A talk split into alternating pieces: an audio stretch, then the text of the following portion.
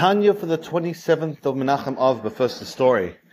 In the times of the Beis Hamikdash, there was a man by the name of Nechunya Chofer Shichin. He was a well digger, or that's at least what he was famous for, and he would dig wells for all the people that would come up to the Beis Hamikdash. So many people came and they needed water. There wasn't enough wells, there wasn't enough water. And so he would go around finding um, locations of water, making massive wells so that people would be able to survive, able to drink and feed their animals during the, you know, coming up to the base of Hamikdash for Pesach, Shavuos, and Sukkot.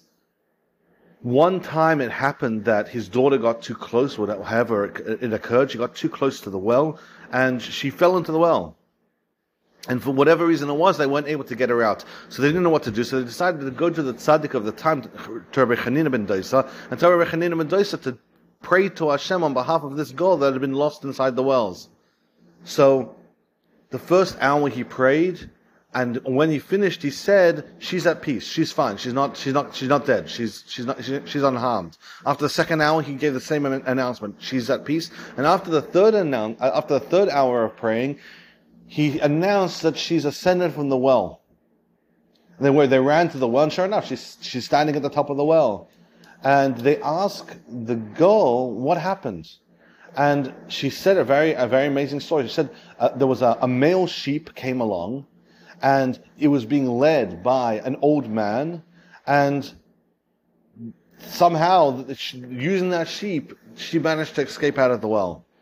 And Rashi says the old man was Avram, the the ram was the ram of the Akedah, and they all rushed her back to Rechanina ben Dosa and said, "You must be a prophet. How did you possibly know?"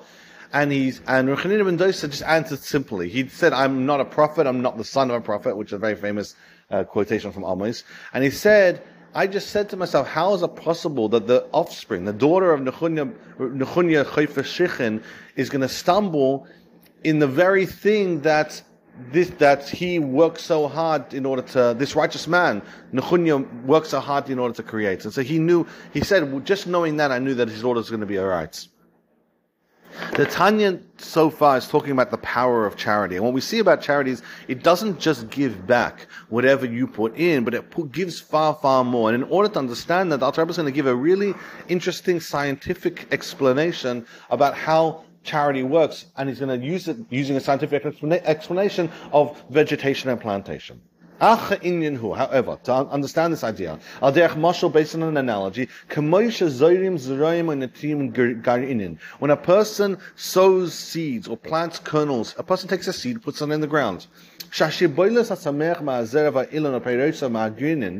it's the shoots from the seed or the tree from the fruit, whatever it is,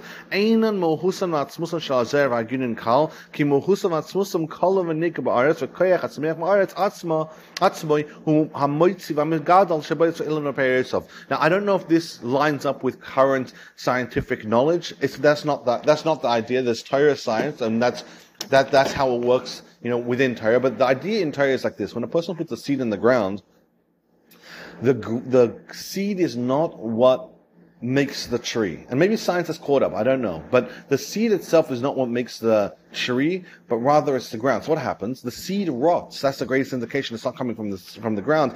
And, but the seed unlocks a potential within the ground, enabling that tree to be created. In other words, every single type of tree and every single type of plant, every single type of vegetation, whatever it is, has a potential to come from the ground but it needs a key. It needs to be unlocked. So you put the seed in and tell, essentially telling the ground, I want an apple tree right now, because you put an apple tree, uh, apple seed in the ground. And that now, the ground now, having those instructions, creates an apple tree.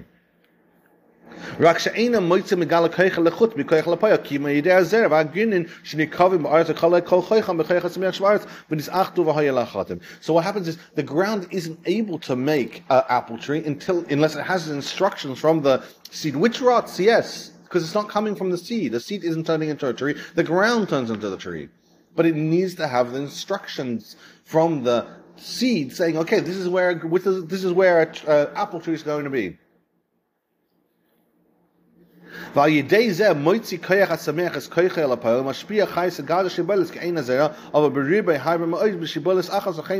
Okay, we'll, we'll stop there. So, what it needs is first, it needs to make its potential be actualized. That happens by way of the seed. So when a person puts the seed in, they're, they're telling the potential of the ground, which can make a million, trillion different types of plants and different, all these different types of things that can possibly come from the ground.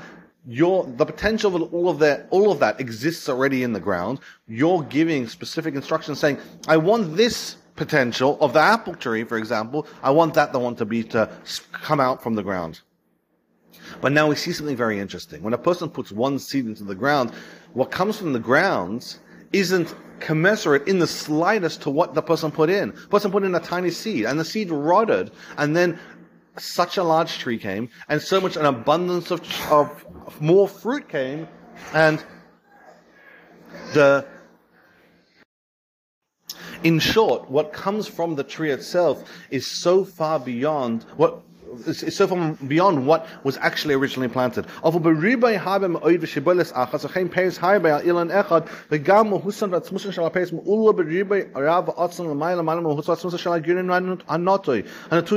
So whatever was planted, it's not in the slightest commensurate to what actually comes out in both in quantity and in quality. It's entirely above. You put a tiny seed and now you have a massive tree with so many plants and so many offshoots from that.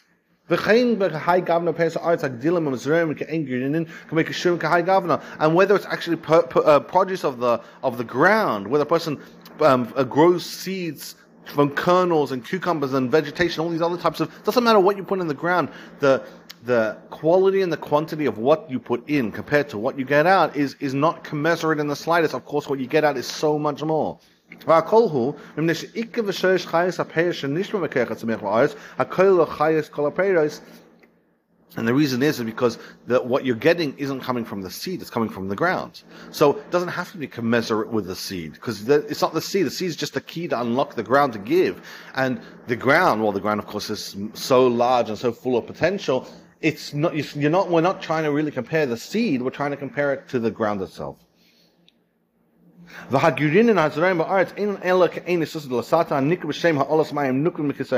And the, now that now that Alter is going to use kabbalistic terminology to to explain what's going on in the vegetation, it's an arousal from below. That when a person puts a seed in the ground, they're essentially just a, giving inspiration to the ground to produce that particular tree. But of course, it's in no shape coming. It's not that the seed is turning into a tree because there's not enough mass and quantity and quality and anything in, within the seed to enable the growth of a tree. And of course, we could see how this applies to, to, charity and the fact that when a person gives one little coin, it creates such an abundance of kindness from above because it's not, it's not supposed to be commensurate to the coin itself. The coin is just waking up that energy and enabling that energy to start to make its way down here. Thank you so much for joining the Tanya. Tanya said, "Ellen Nishish, Nishma Shashaba Yav, Hanam Nishal, and Sarah, Shubachat,